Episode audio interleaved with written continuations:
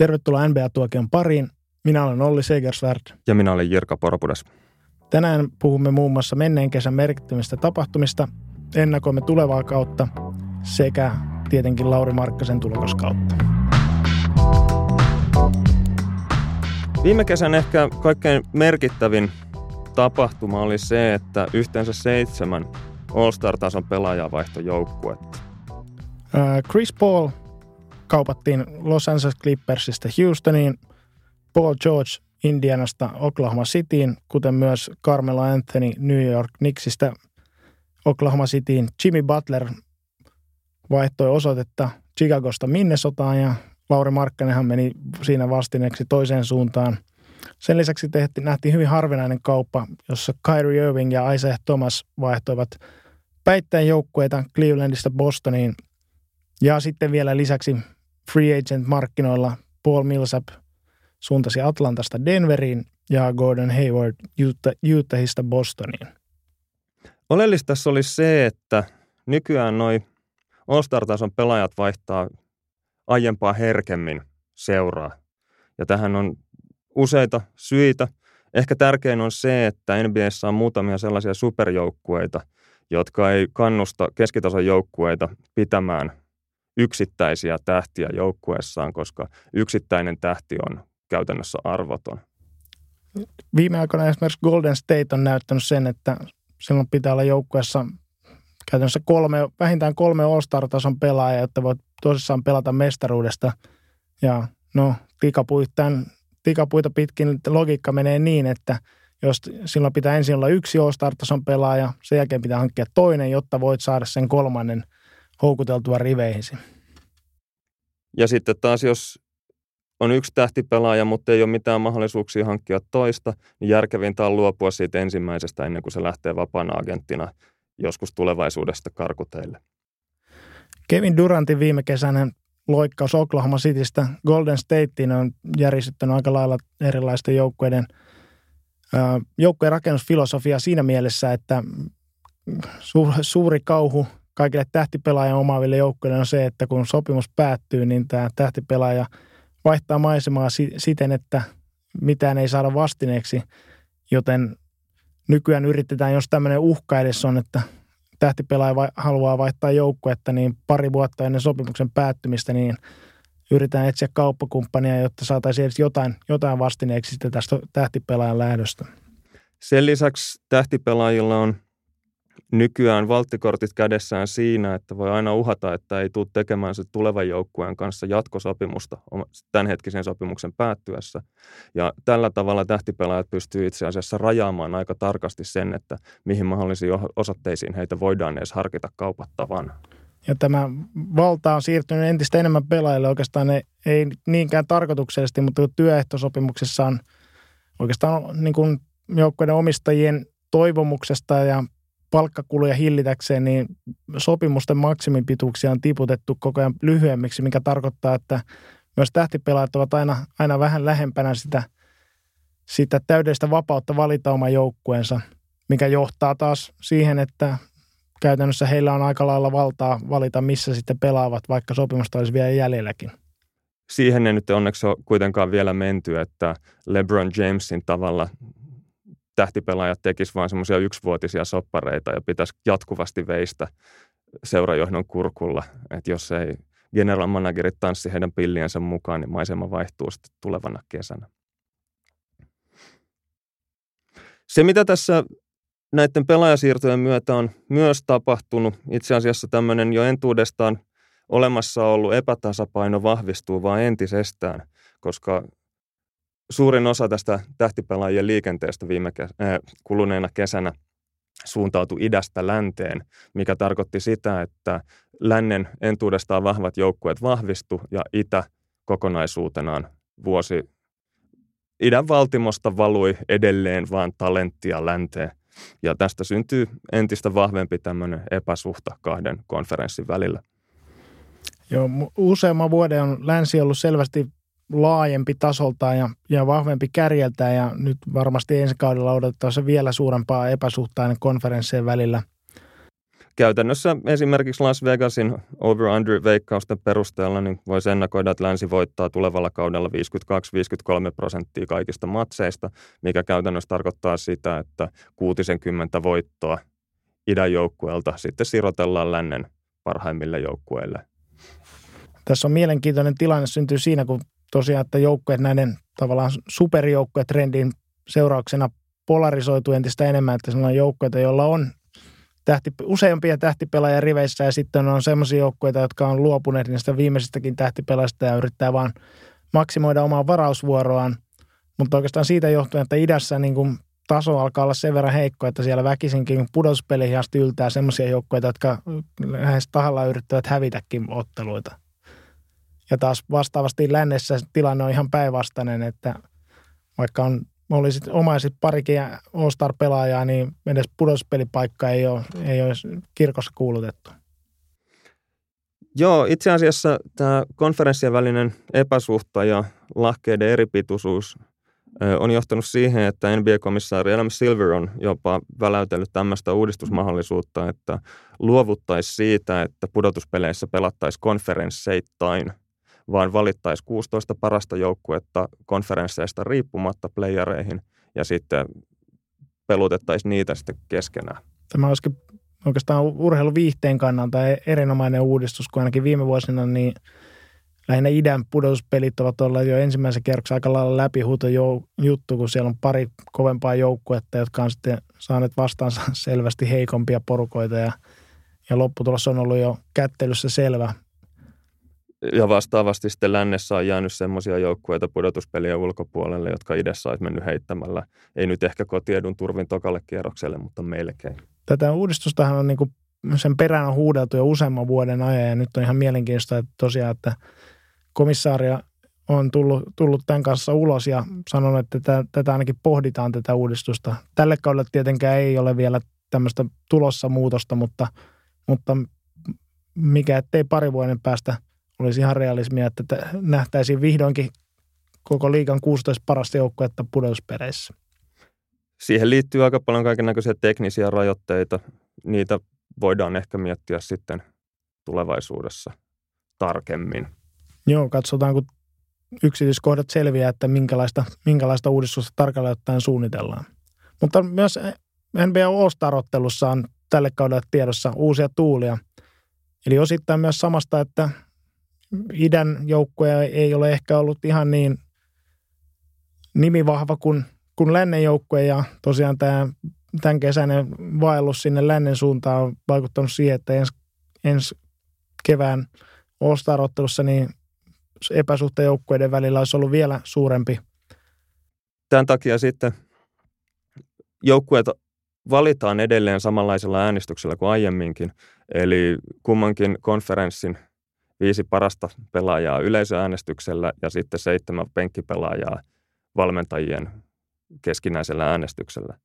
Mutta toisin kuin aiemmin, niin nämä itäisen ja läntisen konferenssin arvotut tai äänestetyt pelaajat ei pelaakaan ihan joukkueena toisiaan vastaan, vaan kummankin konferenssin äänikuninkaat toimii sitten kunujaot tyyppisesti oman joukkueensa valitsijoina ja valkkaa näistä pelaajista sitten joukkueet, jotka kohtaa All-Star-ottelussa ja kilpailee siitä, että kumman joukkueen suosimaan hyvän tekeväisyyskohteeseen sijoitetaan joku mittava summa dollareita. Tässäkin suhteessa uudistus on ihan tervetullut, kun viime vuosina on ehkä pikkasen väljähtynyt tämä, tämä pelin luoma hype, hype ja tota, uudet tuulet totta kai tuo niin kuin uusia, uusia mahdollisuuksia siinä, että mitä, mitä siitä pelistä sitten saadaan irti.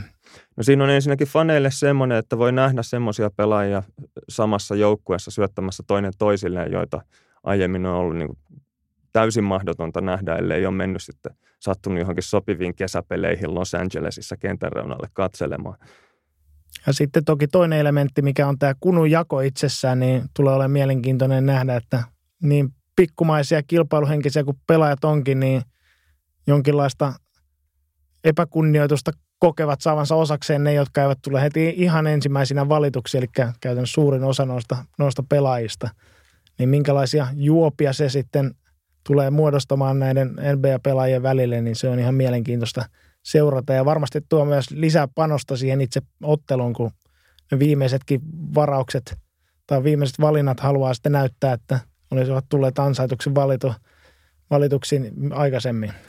Sehän siinä on, että tuommoinen kunujako draftihän olisi maailman parasta TVtä ja sitä voitaisiin monta viikkoa etukäteen spekuloida ja rakennella omilla, omia mock draft-listauksia siitä, että kenet LeBron ja kenet Steph valitsee joukkueensa, joukkueeseensa.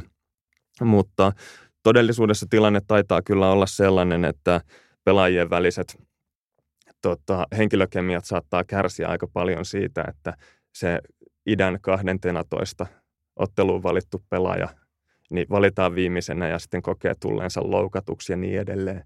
Niin, hy- niin hyvin todennäköisesti homma menee niin, että julkaistaan vain 12 pelaajan listat, että nämä on ne konferenssien joukkueet, jotka on sitten jossain äänijäristetyssä huoneessa keskenään sovittu. Mä uskoisin, että tämä on tavallaan ensimmäinen askel tässä uudistuksessa, että jos, on, jos tässä pudotuspeliuudistuksessakin tätä pyritään tasaamaan tätä konferenssien välistä, välistä eroa, niin myös seuraava luonteva askel tässä All-Star-peliuudistuksessa on sitten se, että valitaan vain 24 parasta pelaajaa konferenssista riippumatta. Niin uskoisin sen olevan sitten seuraava, seuraava uudistus vuorossa, mikäli tämä otetaan hyvin vastaan. Jännä nähdä, kuinka käy. Tuossa oli puhetta siitä, että nämä niin sanotut superjoukkueet ovat lisääntyneet nyt viime vuosina NBAssa, eli tämmöiset joukkueet, joissa on kasattu useampia tähtipelaajia samaan porukkaan ja tänä kesänä, tai oikeastaan viime kesästä lähtien, niin aktiivisina ovat olleet lähinnä Golden State Warriors, Cleveland, Oklahoma City, Boston, Houston, nyt etunenässä. Ja nämä ovat varmastikin ne joukkoja, jotka tulevat pelaamaan mestaruudesta tulevalla kaudella. Oleellista tuossa on se, että parhaat joukkueet on suhteessa parempia keskitason nähden kuin todennäköisesti koskaan aikaisemmin. Ja Houston Rocketsin general manager Daryl Moreykin on joskus todennut, että tämmöiset tota, epäsuhdat joukkueiden välillä niin johtaa siihen, että kaikkien joukkueen rakentajien pitäisi muuttaa riskiprofiileja ja käyttäytyä entistä aggressiivisemmin pelaajamarkkinoilla. Eli täytyy tähdätä joko aivan kärkivarauksiin, jotka sitten joskus on tulevaisuuden supertähtiä, tai sitten koettaa jotenkin yhdistellä kolme, mahdollisesti jopa neljäkin staraa samaa jengiä. Ja mestaruuksista voi niin kuin haaveilla vain semmoiset joukkueet, joiden omistajat ja johto sallii tämmöistä niin kuin vapauksien, vapauksia eh, tälle tota, GMilleen ja, ja sallii heidän ottaa isoja riskejä, koska tuommoista peliä ei voida tehdä vaan sillä tavalla, että päätetään, että hankitaan kaikki parhaat pelaajat. Siinä todennäköisesti joudutaan välillä jäämään sitten mustapekka kouraan tai aika monelle joukkueelle käy niin, että pelaajat, joihin kaikki panokset on lyöty, niin sitten henkilökemiat tai muuten pelilliset avut tai terveys ei osukaan ihan yksi yhteen ja joukkue sitten kauhoakin pohjamutia. Tämä on johtanut aika voimakkaaseen joukkojen polarisaatioon, eli ne joukkoja, jotka ei, joilla ei ole realistisia mahdollisuuksia haastaa näitä kärkipään joukkoita, niin yrittää lähinnä hakea sitä, pelata aikaa ja siirtää sitä tavallaan oman menestyksensä aikaikkunaa eteenpäin muutamalla vuodella, kunnes nämä alkaa hiipua nämä nykyiset parhaat joukkueet ja tavoittelevat lähinnä korkeita varaus- tai ei korkeita, vaan matalia varausnumeroita. Eh, ehkä kaikkein suurimpana esimerkkinä tästä on ollut Philadelphia 76ers, joka on vuosikaudet koettanut haalia niitä aivan kärkivarauksia itselleen ja jopa kaupannut sitten joukkueen parhaita pelaajia toistuvasti eteenpäin, yrittänyt saada niitä käännettyä sitten uusiin arpalippuihin vähän myöhemmin.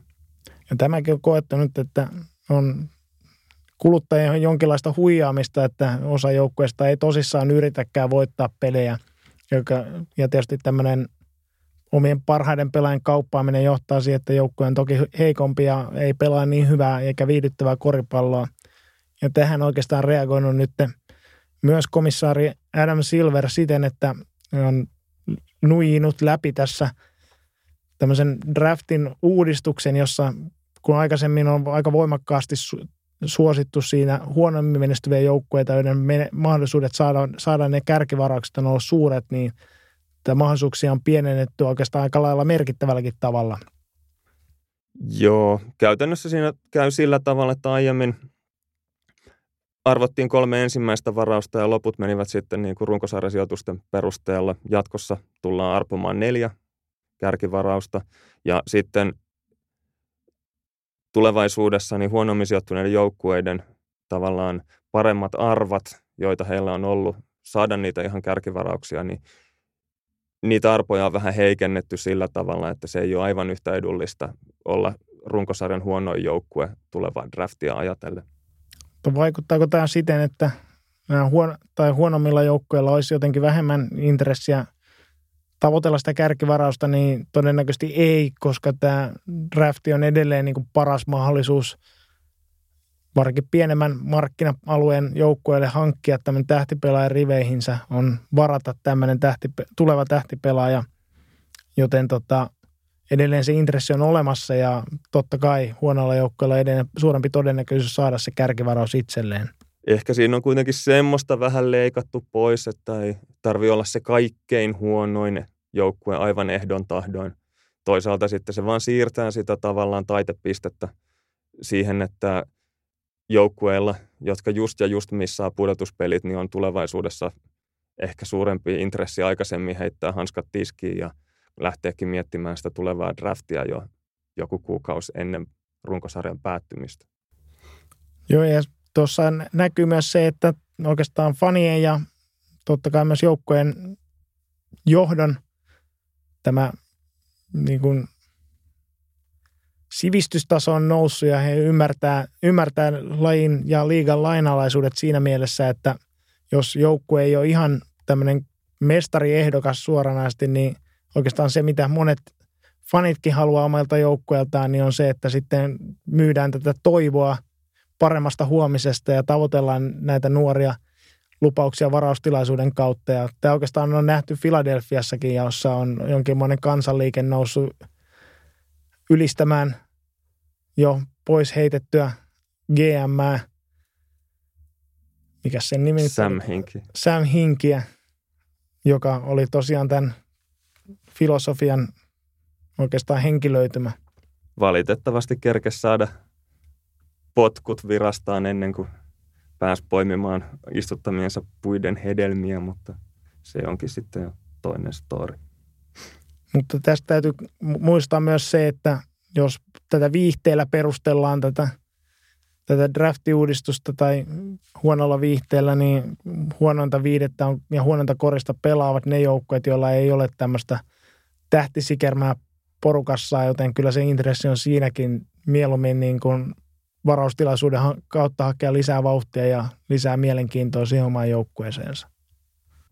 Seuraavaksi me voitaisiin vähän katsoa sitten tulevaan kauteen ja koettaa ennakoida sitä, että mitkä joukkueet siellä tulee parhaiten pärjäämään ja koska kaikkia joukkueita ei nyt ajan puutteessa pysty käsittelemään, niin ollaan tehty semmoinen rajaus, että käsitellään lännestä ja idästä kummastakin neljä ennakkoon kovinta joukkuetta.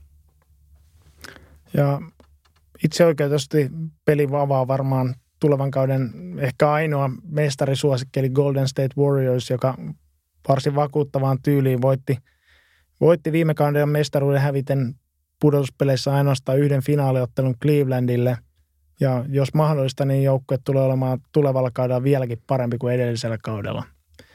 Oikeastaan se viime kesäinen Kevin Durantin siirtyminen, siirtyminen Golden Statein riveihin, niin näkyi siinä, että se ensimmäinen kausi meni pikkasen vielä hakiessa sitä tuntumaa uusiin pelikavereihin. Ja voisi kuvitella, että nämä lapsen taudit on saatu siitä Golden Stateista pelistä kaulittua pois. Ja lisäksi muutamia ihan mielenkiintoisia lisäyksiä sai Golden State joukkueeseensa kesällä. Nick Young, Omri Kaspi, parimetrisiä laitureita, joita nykyisin jokainen joukkue tuntuu haluavan riveihinsä, niin tuo selvästi leveyttä tähän Golden Statein rotaation.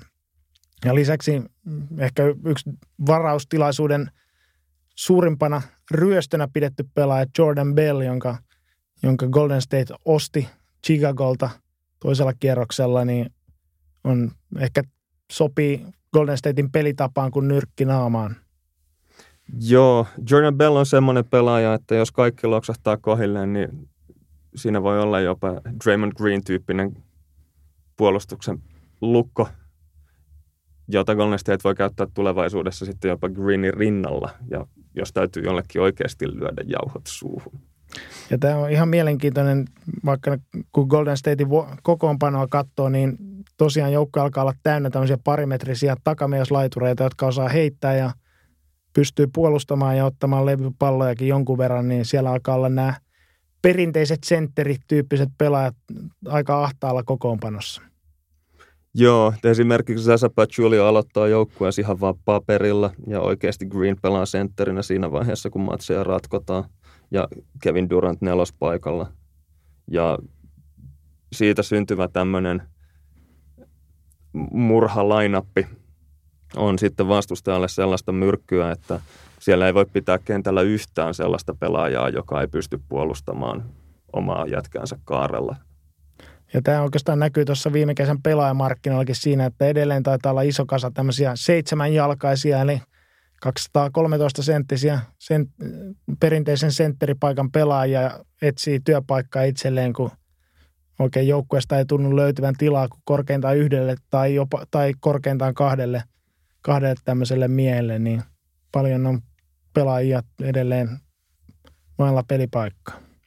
Joo, esimerkiksi Boston, Milwaukee, Nuggets ja Oklahoma City on koettanut jollakin tapaa replikoida tätä Golden Statein menestyksen reseptiä siinä, että on hankkinut tämmöisiä joka paikan höyliä joukkueeseensa. Ja sinä esitit jossain vaiheessa tämmöisen kauniin ajatuksen siitä, kuinka kolmospaikan pelaajat, joita pelutetaan nelospaikalla, niin on tappanut nämä mulle hyvin rakkaat kaarineloset, eli pitkät heittäjät, joilla ei oikeastaan jalat liiku ja joiden rooli on vaan levittää kenttää. Tässä oikeastaan niin kuin elävänä esimerkkinä näkee semmoisia hyvinkin nimekkäitä pelaajia kuin vaikka Kevin Love ja suuri, suuri rakkautesi Dirk Nowitzki, jotka vielä, vielä tuossa viitisen vuotta sitten olivat ehdottomasti liigan parhaita pelaajia ja tämmöisiä modernin nelospaikan pelaajan prototyyppejä, mutta nyt molemmat taitaa tämän tulevan kauden aloittaa vitospaikalla, eli on kokonaan näiden kolmospaikan laitureiden paineesta niin joutuneet siirtymään taas, taas seuraavalle paikalle. Ja tosta sitten dominoefektinä nelospaikan pelaajat, joita pelutetaan sitten senttereinä, niin on tappanut oikeastaan sentteridinosaurukset sukupuuttoon, että niille tämmöisille 89-luvun seven footereille, jotka hä- häärii selkä kohti korja postissa, niin ei nyky NBAssä kauheasti ole enää käyttöä. Joo, kuten mainittu, niin Sasa Pachuliakin vaan paperilla aloitus tai Golden State aloittava sentteri, mutta on ihan muutaman minuutin mies illasta toiseen ja oikeastaan jos näitä seitsemänjalkaisia senttereitä miettii, niin isompaa käyttöä oikeastaan on enää semmoisille hyvin atleettisille pelaajille, jotka pystyy, pystyy tota pick and roll pelissä niin rullaamaan voimakkaasti korille ja taas puolustuspäässä suojelemaan sitä korirengasta ja mielellään vielä riittää urheilusesta siihen, että pystyy vaihtamaan myös tarvittaessa pienempiin pelaajien kaarella. Ja jo pelkästään fysiologiset vaatimukset huomioiden, niin näitä pelaajia on aika vähän, vähän koko maailmassa. Mutta Golden Statein hyvin harvinainen tämmöinen neljän tä, todellisen tähtipelaajan joukkue, eli Steph Curry, Clay Thompson, Kevin Durant ja Draymond Green, niin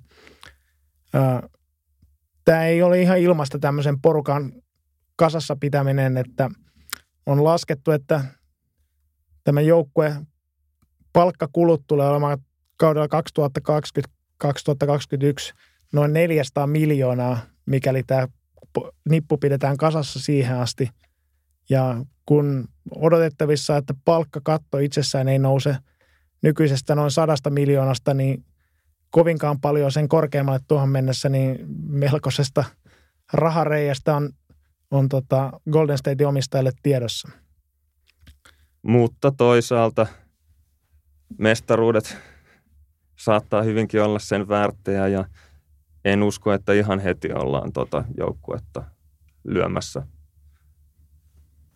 palasiksi ja vaihtamassa johonkin edullisempiin osiin.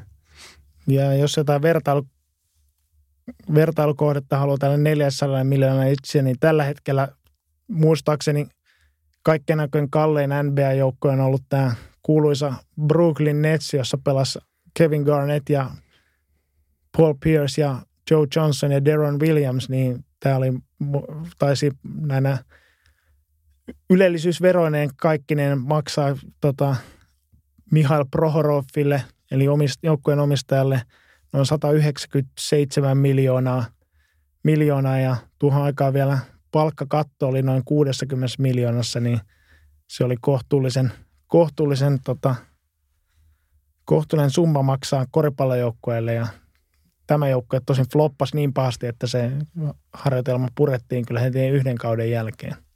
Golden Stateilla puolestaan on pullat sen verran hyvin uunissa, että muiden joukkueiden ehkä tärkein toivo saattaa olla se, että jos ei nyt lähdetä toivomaan jotain Steph Curryn ja Durantin samanaikaisia loukkaantumisia, niin on se, että seurajohdolla ei enää takapuoli pidä vettä ja on pakko ruveta sitten valtavien kulujen takia joukkuetta purkamaan jossain vaiheessa.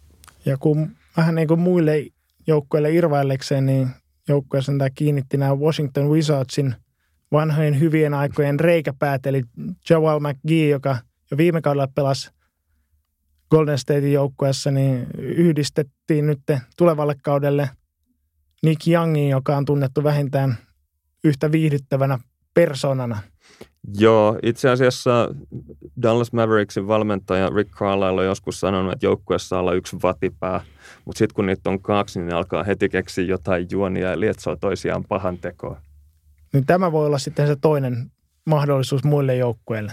Itse asiassa aika aliarvostettu sivujuoni tässä hommassa on se, että silloin kun Nick Young ja Javal McGee pelasivat samassa joukkueessa vuonna 2009 Washingtonissa, niin yhden storin mukaan Nick Young opetti Javalille buree korttipelin säännöt väärin saadakseen siltä huijattua rahaa ja myöhemmin tässä sitten seurasi tästä samasta sääntö väärinkäsitykset seurasi riitaa lentomatkalla, jossa osallisena oli Javaris Crittenton ja sen aikainen tähtipelaaja Gilbert Arenas. Ja tämä kohu päättyi sitten siihen, että Arenas ja Crittenton tappelivat ja homma eskaloitui jopa siihen asti, että pukukopissa Areena uhkasi Crittentonia sitten kullatulla Desert Eagle-pistoolilla ja sai siitä melko mittavan pelikiellon. Ja loppu on historiaa, kuten on tapana sanoa tässä yhteydessä. Mun on kuitenkin hyvin vaikea kuvitella Clay Thompsonia uhkaamassa Steph Currya minkälaisella leivän pahtimella joukkueen pukukopissa. Aika näyttää. Todennäköisesti lännessä Golden Statein jälkeen parhaiten runkosarjassa tulee sijoistumaan Houston Rocketsin joukkue, joka hankki Chris Paulin Clippersistä itselleen men, männä kesänä. Tämä oli itse asiassa ihan mielenkiintoinen. Tämä pelaajakauppa oli todellinen taidon näyte GM Daryl Morilta, joka haali joka puolelta liigaa itselleen tämmöisiä niin sanottuja takaamattomia sopimuksia, eli jotka pystytään ilman irtisanomaan ilman jälkiseuraamuksia ja – niitä ison tukun lähetti vastineeksi Los Angeles Clippersiin, jotta, jotta saatiin täsmättyä nämä palkkasummat näiden kauppavaatimusten tasolle ja, ja tota, siten ei Daryl Mori joutunut niin monesta merkittävästä pelaajasta luopumaan omassa joukkueessaan. Ja Chris Paulin lisäys tekee Houstonista kyllä todella, todella merkittävästi paremman joukkueen – Paul on mahdollisesti NBAn paras pelintekijä LeBron Jamesin jälkeen, joka tekee kaikista joukkuekavereistaan parempia. Mutta toisaalta Paul on tunnetusti vaikea työkaveri ja kontrollifriikki, joka ei välttämättä ole kaikkein helpoin persona, jonka kanssa pitäisi päivästä toiseen työskennellä. Ja mielenkiintoisen kierteen tähän tekee se, että James Harden, joka viime kaudella istutettiin Houston Rocketsissa pelintekijän paikalle oli myös liigan parhaita pointteja viime kaudella ja oli kakkonen, kakkonen tuossa MVP-äänestyksessä, niin miten näiden miesten kemiat tulee pelaamaan ensi kaudella, kun molemmat on tottuneet pelaamaan siinä omassa joukkueessa saa ehdottomana niin kuin herrana, herrana ja hidalgona, niin tämä tulee olemaan hyvin mielenkiintoista nähdä, että miten yksi pallo riittää molemmille kavereille.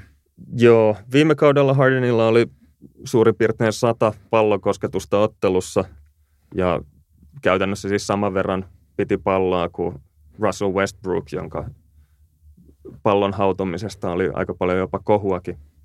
Toisaalta Chris Paul piti palloa 83 kertaa matsissa keskimäärin, eli tarkoittaa sitä, että jos kavereiden kosketukset laskee yhteen ja vertaa sitä Houstonin viime kauden 400 pallotouchin ottelussa, niin jotta toi voisi toteutua myös tällä kaudella, niin se tarkoittaa sitä, että pelaajien täytyisi pääasiassa syötellä toinen toisilleen. Siis Hardenin ja Chris Paulin, ei kaikkien pelaajien.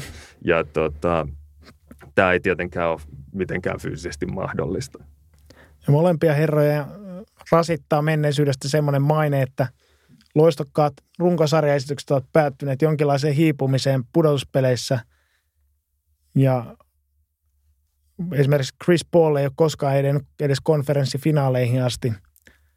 Ja yksi syy, syy tähän oikeastaan on ollut se, että kuten mainittu, niin molemmat on olleet se ehdoton, ehdoton herra ja hidalgo omassa joukkueessa ja joukkueen peli on rakennettu pitkälti heidän, heidän osaamisensa varaan. Niin pudotuspeleissä, kun aikaa valmistautua vastustajan paljon enemmän kuin runkosarjassa ja lisäksi peli kovenee – avaimiesten minuutit kasvaa, niin tämmöinen yhden pelaajan varaan rakennetun joukkojen menestyminen on paljon hankalampaa kuin, kuin tasapainoisen joukkojen. Ongelmana tuossa tietenkin on sitten se, että Chris Paul ja James Harden on molemmat tottunut olemaan se yksi pelaaja ja joukkue, jossa nämä kaverit on vuorotellen se yksi pelaaja, on edelleen yhden miehen joukkue. Eli heidän täytyy pystyä kyllä luomaan semmoista tehokasta synergiaa, mikä tarkoittaa sitä, että Harden pelaisi ilman palloa enemmän ja Paul sitten loisi hänelle ratkaisupaikkoja, kun Harden aiemmin on ehkä joutunut kaikki heittopaikkansa raapimaan itse kasaan. Mutta mahdollisuudet on siihen toki, että, että molempien työtaakkaa kevennetään hiukan ja silti Houstonilla on maailmanluokan pelintekijä koko ajan kentällä ja pallossa kiinni, niin – tämä voi hyvin olla avata se molemmille tien sitten myös pudotuspelimenestykseen. Oleellista tuossa on myös se, että minkälaiset roolit näillä kahdella alfa tulee siinä joukkueessa olemaan. Että Houstonin entinen valmentaja Kevin McHale esitti mediassa väitteen, että Houston hankki Chris Paulin, koska James Harden ei ole oikea johtaja, mihin Harden tietenkin reagoi haukkumalla entisen valmentajansa täydeksi pelleksi. Houstonin nykyinen valmentaja Dan Toni taas on sitä mieltä, että Harden on tämmöinen sosiaalinen johtaja, ei niinkään pelillinen johtaja, vaan että Harden on koonnut pelaajat treenaamaan kimpassa kesällä ja järjestää illanistujaisia kauden aikana sillä tavalla, että joukkuehenki pysyisi ylhäällä. Se on mielenkiintoista varmaan Houstonin helteessä näitä saunailtoja järjestellä, mutta Toisaalta sitten Chris Paul johtaa peliä kentällä, käskyttää ja huutaa ohjeita ja moitteita joukkuekavereilleen ja joku voi sitten ajatella, että siinä asetetaan joukkueen tekemisen taso korkealle ja motivoidaan joukkuetovereita ja opetetaan heitä.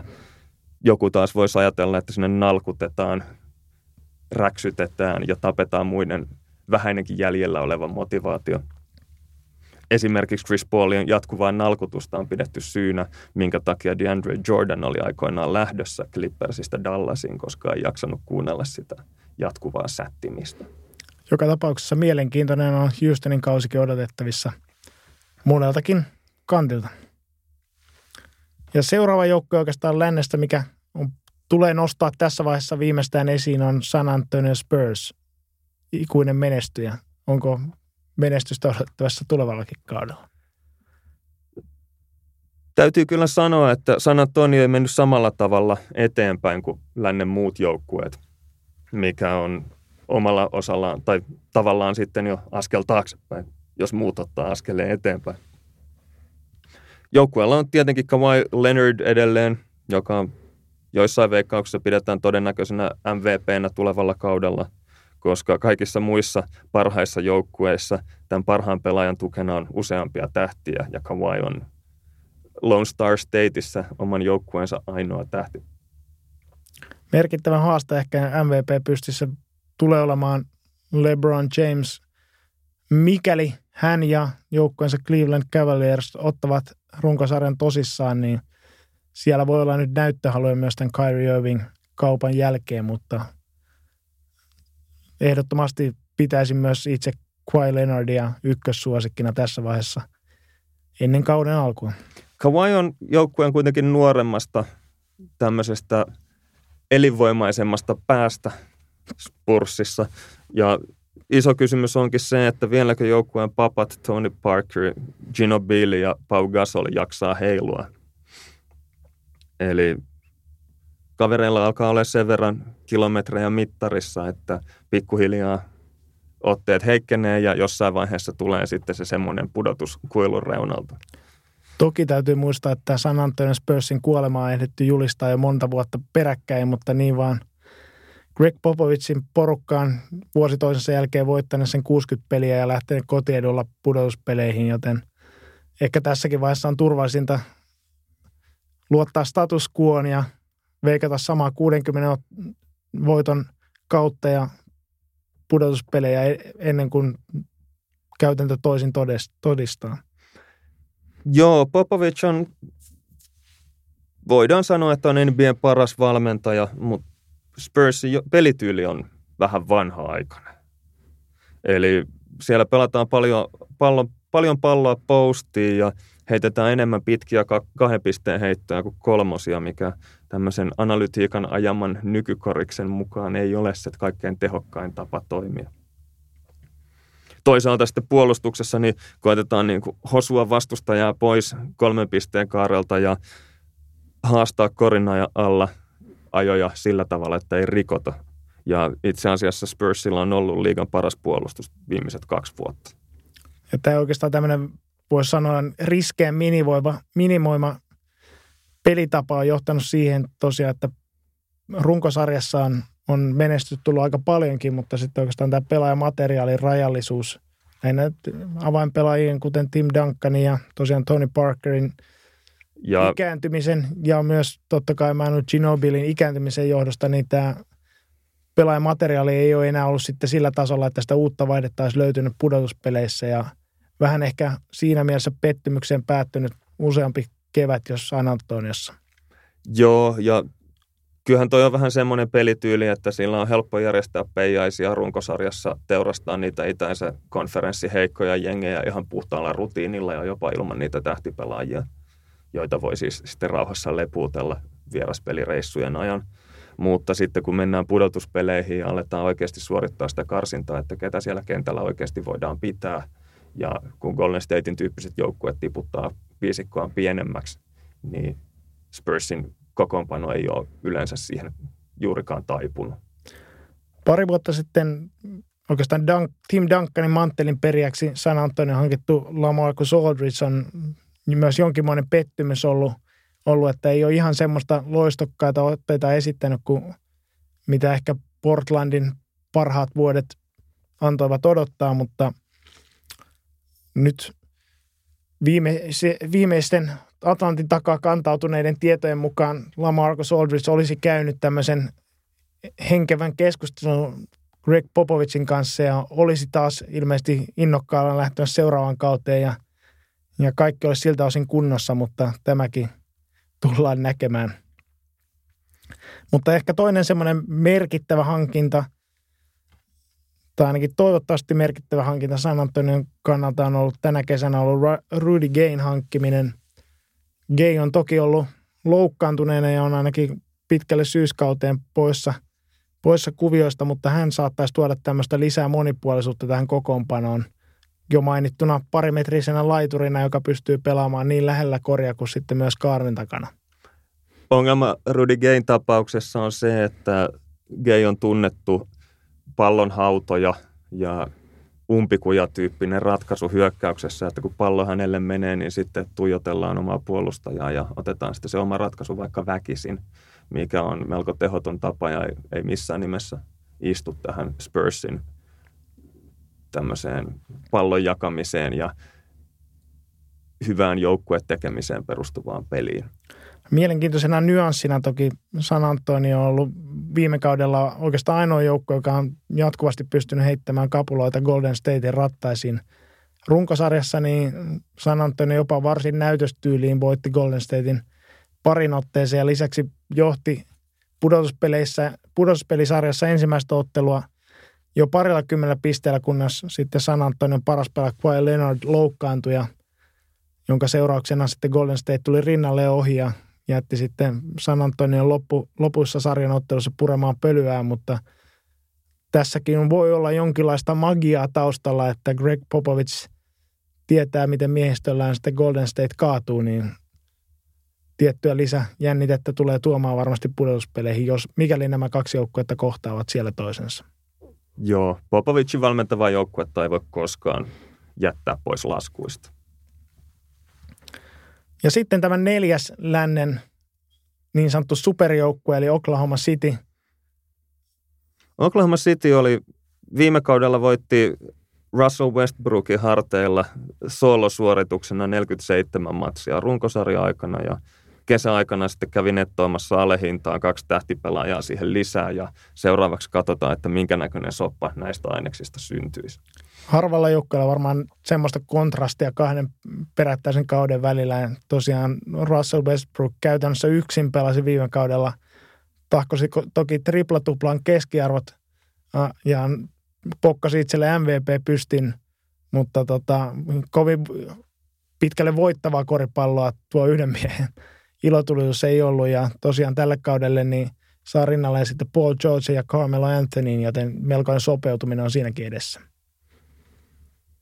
Joo, ja Oklahoma Cityn general manager Sam Presti kyllä teki aikamoisia taikatemppuja tuossa kesällä, tai itse asiassa jo pidemmän aikavälin kuluessa.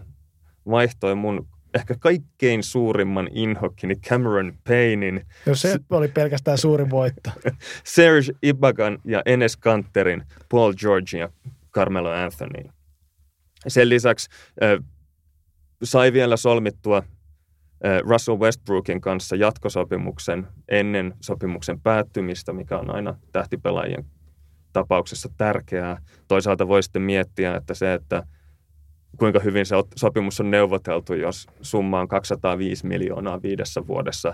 Eli tämä tinkikauppa johti siihen, että Westbrook sai NBA-historian suurimman sopimuksen, jonka koko sopimuksen arvo on 233 miljoonaa, jos myös tulevan kauden dollarit siihen pottiin lasketaan. Ja sitten ehkä pisteenä iin päälle vielä, ei niin merkittävä, mutta joka tapauksessa kahden viime kesän rahan käyttöä katsoo, niin Presti sai kiinnitettyä hyvinkin käyttökelpoisen nelospaikan pelaajan Patrick Pattersonin hyvinkin kohtuullisella sopimuksella, mikä nykypäivänä on harvinaista. Mutta oikeastaan jos katsoo pelillisiä asioita, niin paperilla tämä Russell Westbrookin, Paul George ja Carmelo Anthonyn kultainen kolmio toimii paremmin kuin hyvin, mutta kentällä se otteet voi olla vähän toisenlaisia – oikeastaan sitä kautta niin voi optimisti nähdä jopa todellisen Golden Statein haastajan, että Paul George ja Carmelo Anthony ovat hyviä heittäjiä ja lisäksi sen verran monipuolisia varsinkin hyökkäyspään pelaajia, että he sopivat oikeastaan erinomaisesti tuohon Russell Westbrookin rinnalle, mikäli Russell Westbrook on valmis myös lainaamaan palloa välillä – joukkuekavereille? Joukkuevalmentaja Donovan sanoi kesällä, että kaikkien on oltava valmiita tekemään uhrauksia.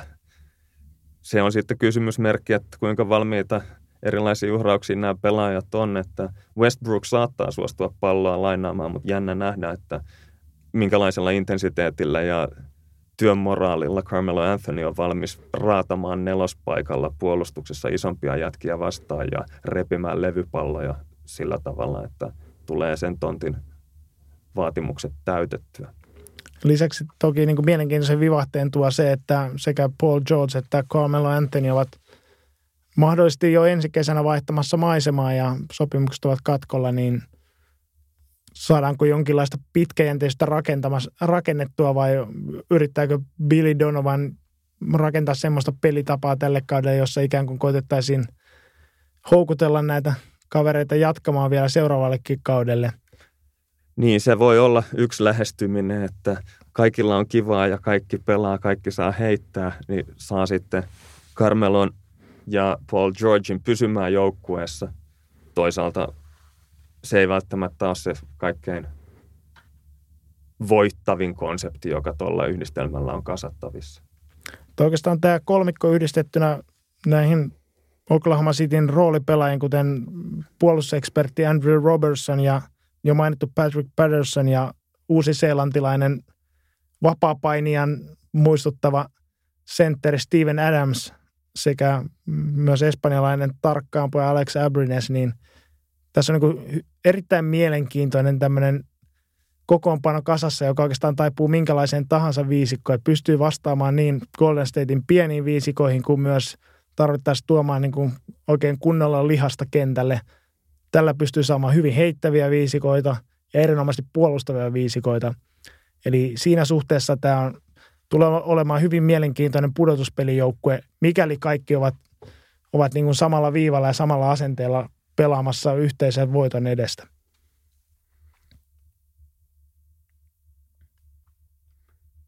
Joo, seuraavaksi voitaisiin varmaan sitten vaihtaa konferenssia ja mennä noihin vähän, miten mä sanoisin, himmeämpiin maisemiin, koska jos lännessä on neljä tykkijoukkuetta taistelemassa paikasta finaaleissa, niin idässä homma näyttää siltä, että finaalipaikat on jo jaettu ja mietitään vaan siitä, että ketkä saa käydä ottamassa turpaan matkalla sinne finaaleihin. Jos aloitetaan Cleveland Cavaliersista, niin kokoonpanon katsoessa ei voi välttyä siltä ajatukselta, että jos nyt olisi vuosi 2011, niin tämä olisi todellinen superjoukkue. Derrick Rose, Jose Calderon, Dwayne Wade, Kyle Korver, Richard Jefferson ja Kevin Love olivat kaikki ihan kirkkaimmasta päästä tähtiä vuosikymmenen alussa, mutta ei oikeastaan enää jalkoja jo hidastuttua ja NBA-pelitavan muututtua tämmöiseen niin kuin nykykorista koriksi malliseen, jossa liikkuvuutta ja, ja heittotaitoa arvostetaan ihan eri lailla. Joo, mä voin henkilökohtaisesti myöntää, että mulla on noista pelaajista melkein jokainen ollut jossain vaiheessa jossain fantasy basketball-virityksessä viiden vuoden, viisi vuotta sitten. Nykyään en enää heihin koskisi ehkä puoli pitkällä, pitkää keppiä lyhyemmällä kepillä. Mutta toiseen suuntaan taas vaikuttaa se, että tuossa tosiaan mainitussa äh, Kyrie Irving ja Isaiah Thomasin vaihdossa, niin myös Clevelandiin suuntasi Bostonin Jay Crowder, joka taas istuu tämmöiseen modernin koripallojoukkueeseen paremmin kuin hyvin. Eli hän edustaa taas tätä parimetristä pelaajatyyppiä, joka osaa heittää ja puolustaa. Niin se on oikeastaan ollut semmoinen palanen, mikä viime vuosina Clevelandilta on puuttunut joukkueestaan. Mutta sitten taas päinvastaisesti vaikuttaa nämä toki muut tulokkaat tältä kesältä, jotka, jotka sitten hilaa sitä pelitapaa taas tämmöiseen, sanotaanko kauniisti perinteisempään tyyliin. Joo, tulevalla kaudella niin Cavaliersin puolustus tulee olemaan kysymysmerkki. Se ei viime kaudellakaan ollut mikään vahva, vaan liigan kymmenenneksi huonoin ja Crowderia lukuun ottamatta, niin kaikki nämä joukkueen uudet hankinnat on joko huonoja tai susihuonoja puolustajia. Ja tosiaan tämä ehkä nimekkäin, tai sanotaan, että ainakin suurin hankinta, eli Isaiah Thomas, joka Bostonista matkasi Kyrie Irvingin vastineeksi Clevelandiin, niin kärsii pitkälle talveen poteet lonkkavammansa, eli tulee olemaan poissa, poissa kokoonpanosta ja sillä ajalla tämä odotettu aloitusviisikko, joka muodostuu Derrick Roseista ja Dwayne Wadeista, niin todennäköisesti on liigan huonoiten heittävä, huonoiten syöttävä, huonoiten puolustava takakenttä. Niin on siinä taas, niin, taas jonkinlaista työsarkaa LeBron Jamesilla edessä, että saa pidettyä, pidettyä tämän laivan pinnalla siihen asti, kunnes sitten alkaa koko miehistö olla käytössä keväällä. LeBron Jamesin erä, äh, ura jotenkin musta kuulostaa semmoiselta kreikkalaiselta tragedialta, että aina ympärille kootaan mitä erilaisempia sillisalaattijoukkueita. Osin sen takia, että kaveri haluaa pelata Dwayne, Dwaynein kaltaisten tähtien tai nykyään siis entisten tähtien kanssa – ja haluaa itse toimia general managerina ja olla masinoimassa ja virittelemässä sitä joukkuetta itselleen niin kuin suotuisaksi ilman minkäännäköistä käsitystä siitä, että millainen se joukkue oikeasti pitäisi olla, että se tukisi häntä kentällä.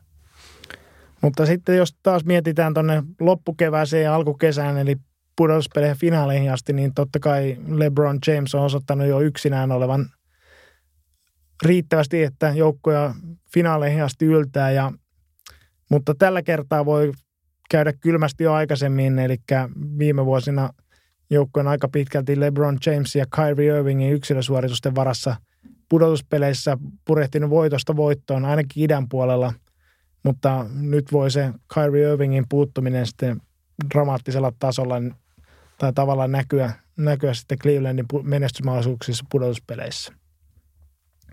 Joo. Toisaalta nämä hankinnat, joita Cavs on nyt tehnyt, niin on johtanut siihen, että joukkueen kokoonpano menee tuommoiseen modernimpaan suuntaan.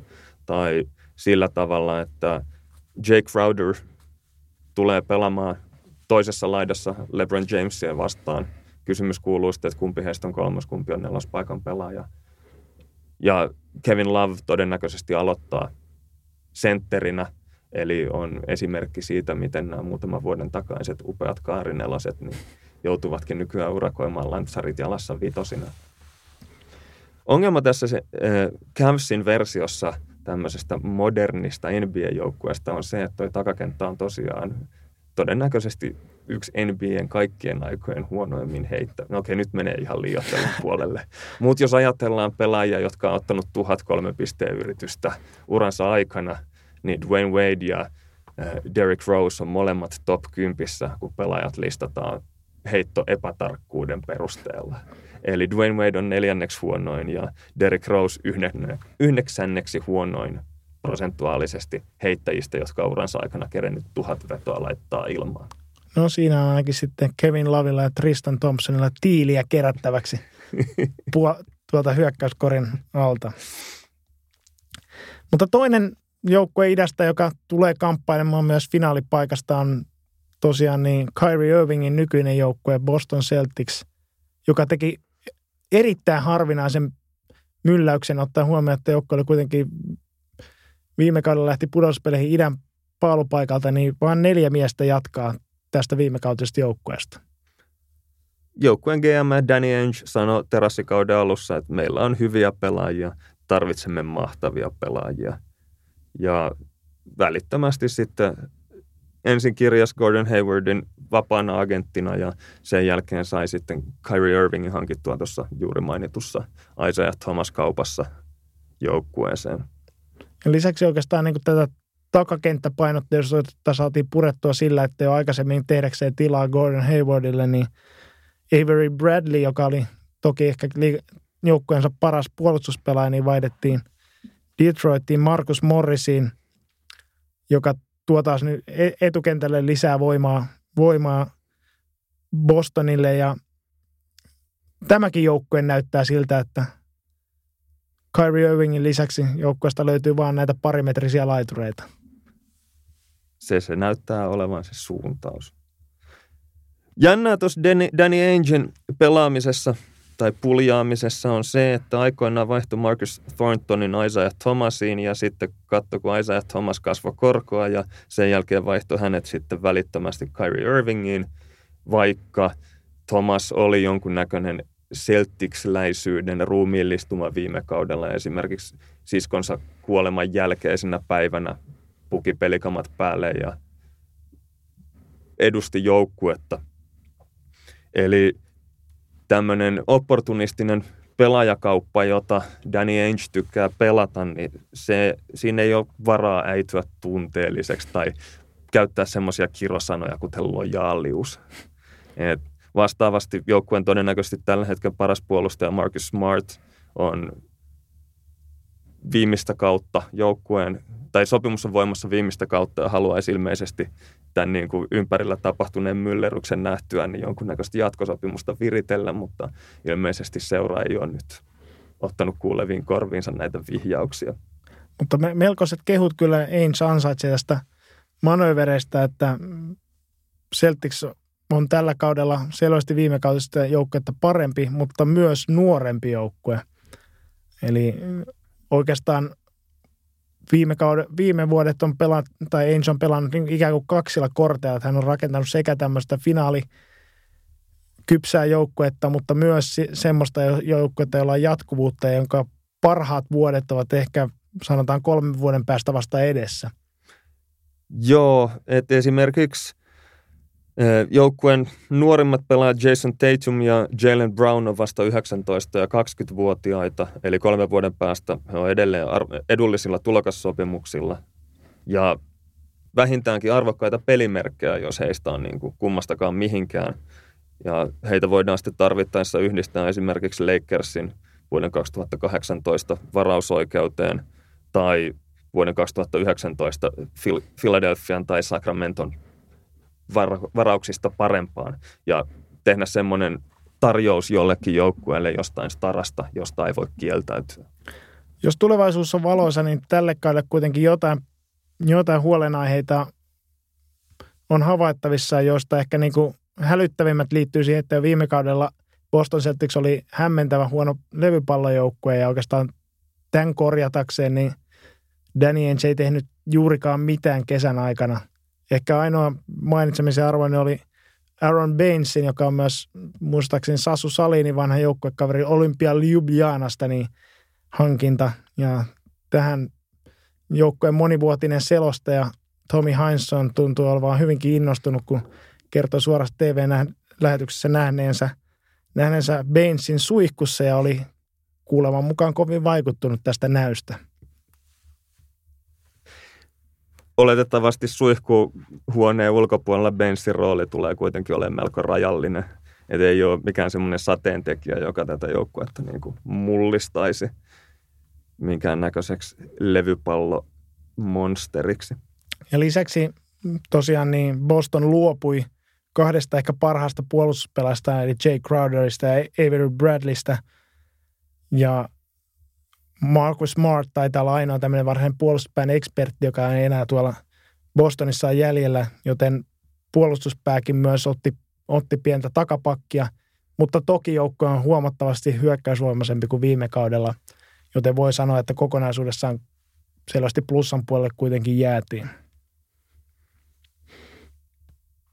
Joo, kyllä tämä siltä näyttäisi, että tässä Boston nyt tulevalla kaudella voi sekä saada kakun ja syödä kakun. Eli heillä on, pitäisi olla kuitenkin kaikki mahdollisuudet itäisen konferenssin finaaleihin Clevelandia vastaan ja toisaalta sitten erittäin valoisat tulevaisuuden näkymät parin kolmen vuoden tarkasteluikkunalla.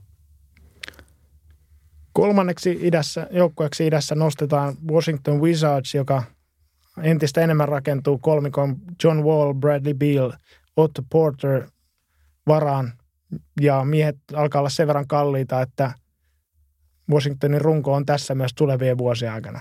Joo, Otto Porterille lyötiin kesällä neljän vuoden 105 miljoonaa sopimus kouraa ja joukkue tavallaan siinä vaiheessa ilmoitti, että näillä mennään ja muita vaihtoehtoja ei tulevaisuudessa tule. Lisävahvistuksia on turha ainakaan pelaajakirjausten kautta odotella.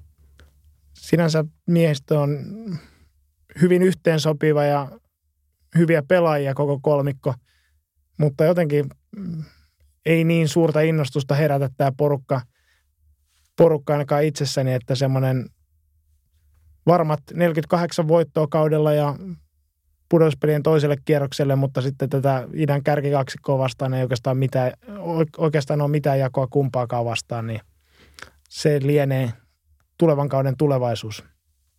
Joo, eli kolmen kaaripelaajan lisäksi niin aika vähän on semmoista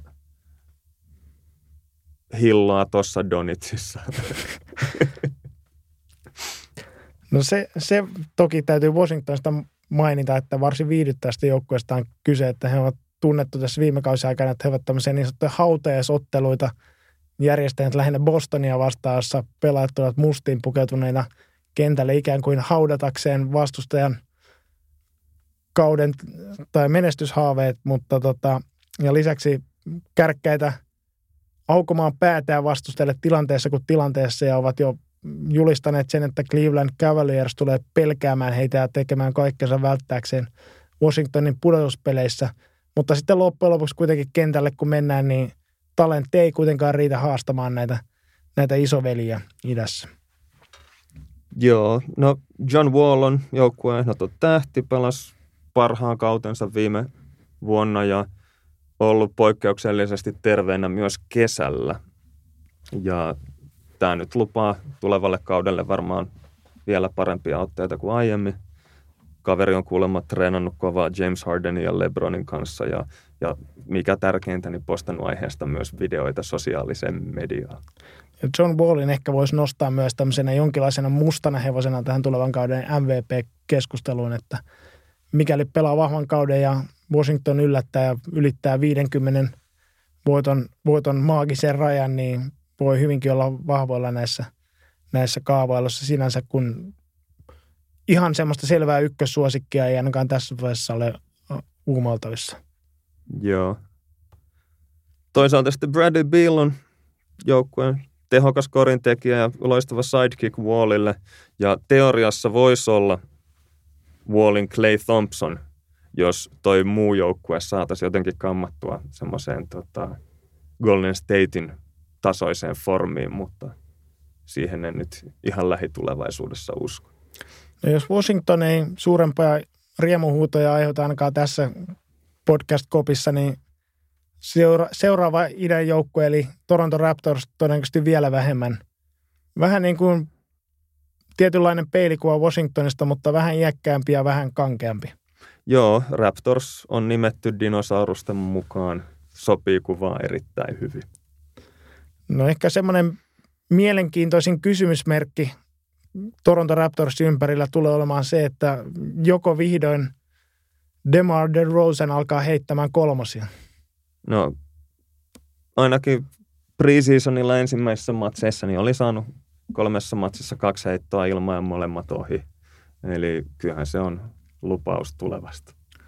Ja tosiaan, jos Washingtonin vertaa, niin Washingtonin tähtipelaaja John Wall on oikeastaan pelaa parhaita vuosiaan tai sen parhaiden vuosiensa alussa, niin vastaavasti Toronton joukkueen moottori Kyle Lowry on sitten lähestyy uransa loppua ja 31-vuotiaana ei toki vielä ihan ikäloppu, mutta tämmöiselle vahvasti fyysisyyteen pelinsä perustavalle takamiehelle, niin se alkaa loppu lähestyä. Joo, ja toisaalta sitten kakkospaikan DeMar DeRozan on vähän tehottomammasta päästä oleva korintekijä, eli heittää pitkiä kakkosia ja kuljettaa paljon palloa. Ei minkäännäköistä kolmen pisteen kantamaa ja okei, okay, pystyy ajamaan korille, mutta ei juurikaan luo tilanteita joukkuekavereille. Ja jos tässä lähes jokaisen aikaisemman joukkueen yhteydessä on mainittu, että kokoonpano on muokattu siihen suuntaan, että isoja miehiä on vähän ja tämmöisiä parimetrisiä laitureita paljon, niin Toronto Raptors on mennyt oikeastaan vähän toiseen suuntaan, että heillä on vahva tämmöinen kahden tornin filosofia, että Sergi Bakka ja Jonas Valanciunas, jotka miehittää nelos- ja vitospaikat, niin on hyvin tämmöinen poikkeus tähän modernin koripalloon liittyen. Runkosarjassa voi olla ihan hyvin toimiva ratkaisu. Koosta ei ole koskaan haittaa, mutta todennäköisesti puolustus, viimeistään pudotuspeleissä joudutaan siihen tilanteeseen, että näitä miehiä ei voi käytännössä samaan aikaan kentällä pistää. Ja se on taas aika melkoinen isku sitten, varsinkin näitä idän kärkikaksikkoa vastaan, jos parhaasta viisikosta vaan, tai kahta pelaajaa et pysty samaan aikaan pitämään kentällä. Joo. Ibakan ikä on oikeasti kysymysmerkki. Kaveri ei ole paperillakaan mikään ihan nuori kaveri ja todellisuudessa ilmeisesti vielä monta vuotta passia vanhempi. En siis usko, että ainakaan parempaan suuntaan on menossa. Toisaalta Valanciunas on ollut jonkunnäköisessä koirankopissa ja ulkoruokinnassa Torontossa jo pidemmän aikaa. Hyvin todennäköisesti jossain vaiheessa tullaan kippaamaan ulos joukkueesta. Ainoa ongelma on se, että tuommoisille seven footereille ei enää kauheasti ole markkinoita, että jännä nähdä, että kuka Toronton kanssa olisi valmis semmoiset kaupat tekemään, että Valanciunasista kannattaisi luopua. Ja Torontosta ehkä tulevan kauden osalta niin voisi ennakoida hyvin samanlaista laista kuin Washingtoninkin osalta eri tyylillä, mutta 48 voittoa ja nopea eksitti pudotuspelien toisella kierroksella. Miltä kuulostaa? Nyt täytyy miettiä, että kuka tulee idässä tokalla kierroksella. Joo, kyllä, joo. joo. Kyllä ulos, ulos, ulos, ulos. Ei tulosta, vaan ulos. No niin, nyt on lännen ja idän parhaat joukkueet tullut käsitelty ja seuraavaksi siirrytään osioon, joka on todennäköisesti ainoa syy, miksi kukaan tätä podcastia kuuntelee. Osion nimi on leikkisesti Markkas Vartti. Eli Lauri Markkanen aloittamassa tulokaskauttaan Chicago Bullsissa. Pari otteeseen käynyt jo kentällä harjoituspeleissä. Jakanut mielipiteitä. Ensimmäisessä ottelussa jäi vähän New Orleans Pelicansin kaksikon Anthony Davis ja DeMarcus Cousins jyrän alle ja toisessa pelissä sitten Clevelandia vastaan pääsi vihdoin näyttämään todellista osaamista ja fiilikset Chicagon fanien keskuudessa ja erityisesti suomalaisen tämmöisen urheilukansan piirissä niin on vaihdellut sitten täydellisestä tappiomielialasta sitten siihen, että jo Lauri Markkasella ollaan, tulla, tu, ollaan jakamassa vuoden tulokkaan palkintoa kauden päätteeksi. Joo, ensimmäinen ottelu oli varmastikin vähintäänkin lievä pettymys, mutta sitten toisessa harjoituspelissä, kun teki enemmän pisteitä kuin LeBron James, niin hype oli sitten sosiaalisessa mediassa Suomessakin jos, jo jonkinlainen. Itse suosittelisin kaikille NBAtä tulevalla kaudella seuraaville, seuraaville koripallofaneille tutustumista säätöteoriaan ja siihen, että kaikkiin asioihin ei aina kannata reagoida sillä tavalla aivan täysin vääntämällä nupit toiseen suuntaan kaakkoon. Eli odottaisin, että Markkasen tulokaskaudesta tulee jonkunnäköistä ylä- ja alamäkeä ja ei ehkä kannata joka tilanteeseen reagoida sillä tavalla, että Markkanen on joko muutaman vuoden päästä Loimaalla vetämässä divaria tai sitten alkaa tekemään varauksia Springfieldiin Hall of Fame. Joo, varsinkin näitä, kun harjoituspeleistä puhutaan, mitä preseasonilla pelataan, niin eri joukkueet suhtautuvat niin hyvin eri lailla, että niistä nyt ihan hirveän pitkälle meneviä johtopäätöksiä runkosarjan tai varsinkaan tulevan NBA-urankaan osalta niin ei kannata tehdä. Toki niin kuin positiivisia asioita voi poimia. Esimerkiksi se, että molemmissa matseissa Lauri Markkanen on päässyt, päässyt käyttämään sitä os, parasta osaamista, eli lähinnä kaukoheittoa ja myös varsin monipuolista hyökkäyspeliä sitten esittänyt, että ö, siinä ainakin jonkinlaisen, jonkinlaisen en näyttö sitten pahimmille epäilijöille siitä, että hän ei pystyisi niin oikeastaan ollenkaan näitä vahvuuksiaan käyttämään NBA-tasolla, niin siihen on ainakin jonkinlaista – jonkinlaista näyttöä saatu, että tästä ei varmasti ole kyse tulokaskaudellakaan. Joo. Ainakin nyt on tullut todistettua se, että Markkasen heitto on hyvin kaunis silloin, kun se menee NBAissä. Tai NBA-ympyröissäkin silloin, kun se menee sisään. Ja nuoria pelaajia skautatessa jotkut puhuu analytiikkapuolella siitä, että olisi tärkeintä keskittyä niihin parhaisiin suorituksiin, jotka kuvaa sitä, että kuinka hyviin juttuihin pelaaja ylipäätään pystyy jossain vaiheessa uransa pääsemään, eikä niinkään niihin mahdollisiin notkahduksiin ja tämmöisiin tota, kentälle sontimisiin, mitä joskus saattaa tulla nuorilla kavereilla useampiakin putkeja. Ja jos tätä Markkasen jo mainittuja vahvuuksia miettii, niin tosiaan niin kuin pelaajatyyppinä Lauri Markkanen on semmoinen, että hän on oikeastaan poikkeuksellinen monipuolinen ja taitava ennen kaikkea korintekijä. Hän pystyy tekemään erityisesti EM-kisatasolla, mutta näköjään myös, myös NBA-tasolla jo tulokkaana niin tehokkaasti tekemään korea niin korin läheisyydestä kuin sitten puolietäisyyksiltä ja erityisesti sitten sieltä kolmoskaaren takaa. Ja tämä on niin varsinkin suomalaisiin koripalloon niin hyvin poikkeuksellinen taito. Ja huonoksi urheilijaksi häntä on haukuttu moneen otteeseen, mutta ehkä mainetta on parempi myös siinä, siinä suhteessa, että ei niin kuin ainakaan silmiinpistyvästi jää jalkoihin myöskään NBA-tasolla. Tässä täytyy tarkentaa sen verran, että huonoksi urheilijaksi haukuttu viittaa siis NBA draft-scoutteihin ja vertailukohtina on siis käytetty tämmöisiä maailman parhaita huippuatleetteja, joita NBAissa on pilvin pivein – ei niinkään suomalaisia esimerkiksi jääkiekkoilijoita tai muita pienempien lajien harrastajia. Ja sitten oikeastaan se kuitenkin tämmöiset suhteelliset puutteet siinä urheilullisuudessa, erityisesti ää, voimassa, käsien pituudessa, näkyy siinä, että ha- ha- hankaluuksia on odotettavissa varmasti erityisesti puolustuspäässä ja levypallopelaamisessa, jotka oikeastaan on tunnet, tiedettykin, että ne on, on ne Markkasen eniten kehitystä vaativat osa-alueet. Ja jos tätä preseason avausta New Orleansia vastaan miettii, niin sinänsä ei ole mikään häpeä jäädä, jäädä DeMarcus Cousinsin ja Anthony Davisin jyrän alle, että niin käy suurimmalle osalle ihan pitkän uran pelaajista NBA-veteraaneistakin, että se, taas, se oli varmasti niin puolustuspäässä pahin mahdollinen matchup, mitä voi tulla vastaan, vastaan NBA-tasolla. Voi ajatella, että nyt on siihenkin lampeen kastauduttu, että sitä pahempia puolustettavia ei todennäköisesti tuu NBAssä vastaan. Minkälaista sitten tulokaskautta on Lauri Markkasen osalta odotettavissa? Niin varmasti on niin kuin mainitsemasi ylämäki ja alamäkiä tiedossa rutkasti. Lauri Markkanen näiden 20-vuotiaiden huippulupaustenkin joukossa niin kuin harvinaisen kuitenkin vielä raakille fyysisesti. Ja tämä fyysinen ja toki myös henkinen kasvu, mitä tulevien kausien edessä on tulossa, niin tulee varmasti tasaamaan tätä suoritustasoa. Chicago Bulls tulee kisaamaan varmasti NBAn heikoimpien joukkueiden tittelistä tulevalla kaudella, joten odotettavissa on ainakin, että minuutteja vastuuta on Laurille tiedossa oikein rutkasti. Ja tosiaan kun se korin teko on se vahvuus, niin uskoisin, että varsin maittaviakin pistesaldoja tulee kertymään otteluissa. Mutta sitten erityisesti semmoisissa, semmoisissa otteluissa, missä vastustaja ikään kuin yrittää valmistautuu Markkasen pysäyttämiseen ja heitetään ehkä tämmöinen fyysisempi ja vähän vikkelämpi ja pienempi pelaaja päällystakiksi, niin varmasti tulee olemaan vaikeuksia, vaikeuksia myös korinteossa.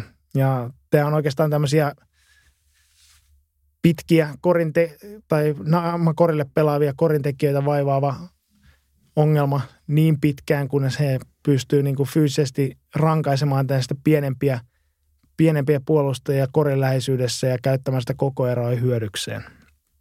Lauri Markkasen tulokaskauden kannalta niin ehkä yksi oleellinen tekijä on muiden ihmisten ja median hänelle asettamat odotukset ja sitten se, että minkä näköisiä lisäpaineita näistä aiheutuu. Esimerkiksi Markkanen hankittiin Bullsiin vaihtokaupassa Jimmy Butleria ja fanit muistelee Jimmy Butleria erittäin suurella lämmöllä, koska Butler oli joukkueen johtotähti useiden vuosien ajan.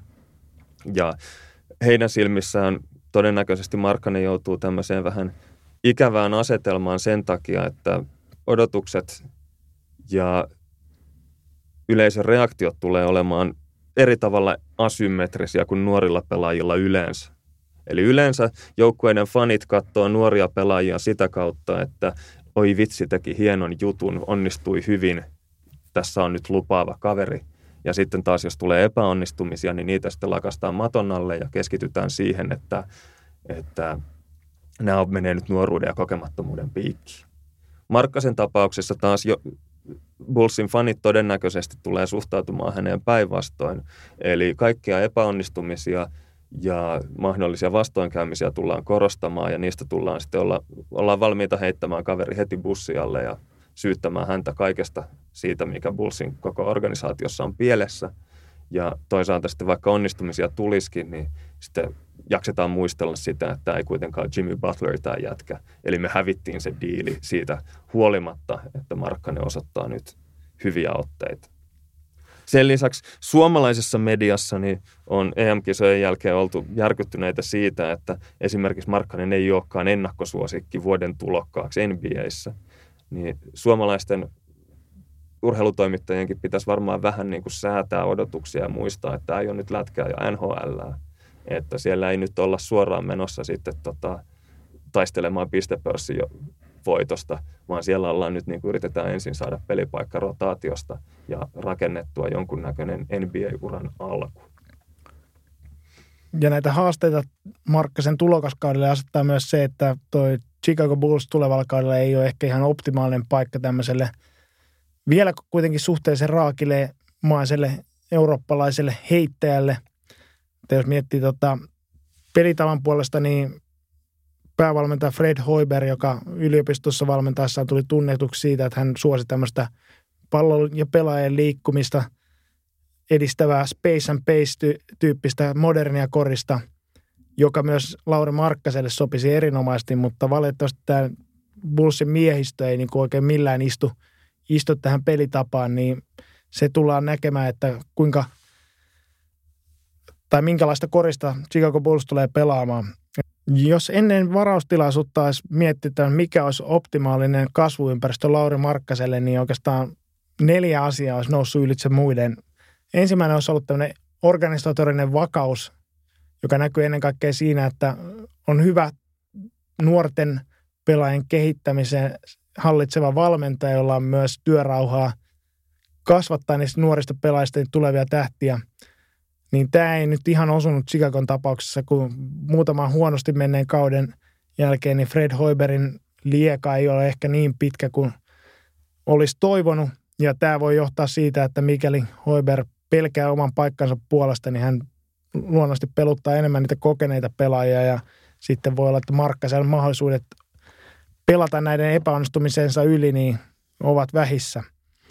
No toinen niin sellainen ehkä kirkkaasti pelillinen asia sitten olisi toivonut, että joukkueessa olisi ollut kokenut ja tota, tämmöinen syöttöhakuinen. Joo. no toinen asia, mitä olisi toivonut, olisi ollut tämmöinen syöttöhakuinen pelintekijä, joka pystyisi erityisesti pick and pop tilanteesta ruokkimaan Markkasen – kuumaa heittokättä, niin tämäkään ei nyt ihan osunut Chicagon tapauksessa, että Chicagon paras ratkaisu takapelaajan paikalle on Minnesotasta Jimmy Butler kaupassa siirtyi Chris Dunn, joka pelasi kaikkea muuta kuin vakuuttavan tulokaskauden kauden Minnesotassa. Ja hänkin on enemmän tämmöinen korintekijä tyyppinen, että ei missään nimessä ei ole semmoinen pelaaja, joka, joka pystyy niin tekemisellään ruokkimaan Lauri Markkasta onnistumiseen – No sitten myös kantamaan sitä hyökkäyspään vastuuta, kun Lauri Markkanen on kuitenkin ennen kaikkea korintekijä, niin olisi kaivannut tämmöisen vahvan hyökkäyspään ykkösoption, joka kantaa sitten sitä vastuuta illasta toiseen, niin tähän oikeastaan paras vaihtoehto Chicagossa on myös Minnesotasta tullut Zach Lavine, joka ensinnäkin on alkukauden loukkaantuneena ja sen lisäksi on enemmänkin olisi omimmillaan tämmöisenä kuudentena pelaajana kuin joukkueensa ykkösoptiona. No sitten se neljäs asia on sitten tämmöinen vahvasti puolustava sentteri paikkaamaan Markkasen heikkouksia puolustuspäässä. No tässä sitten oli se arpa osui voittavaan numeroon.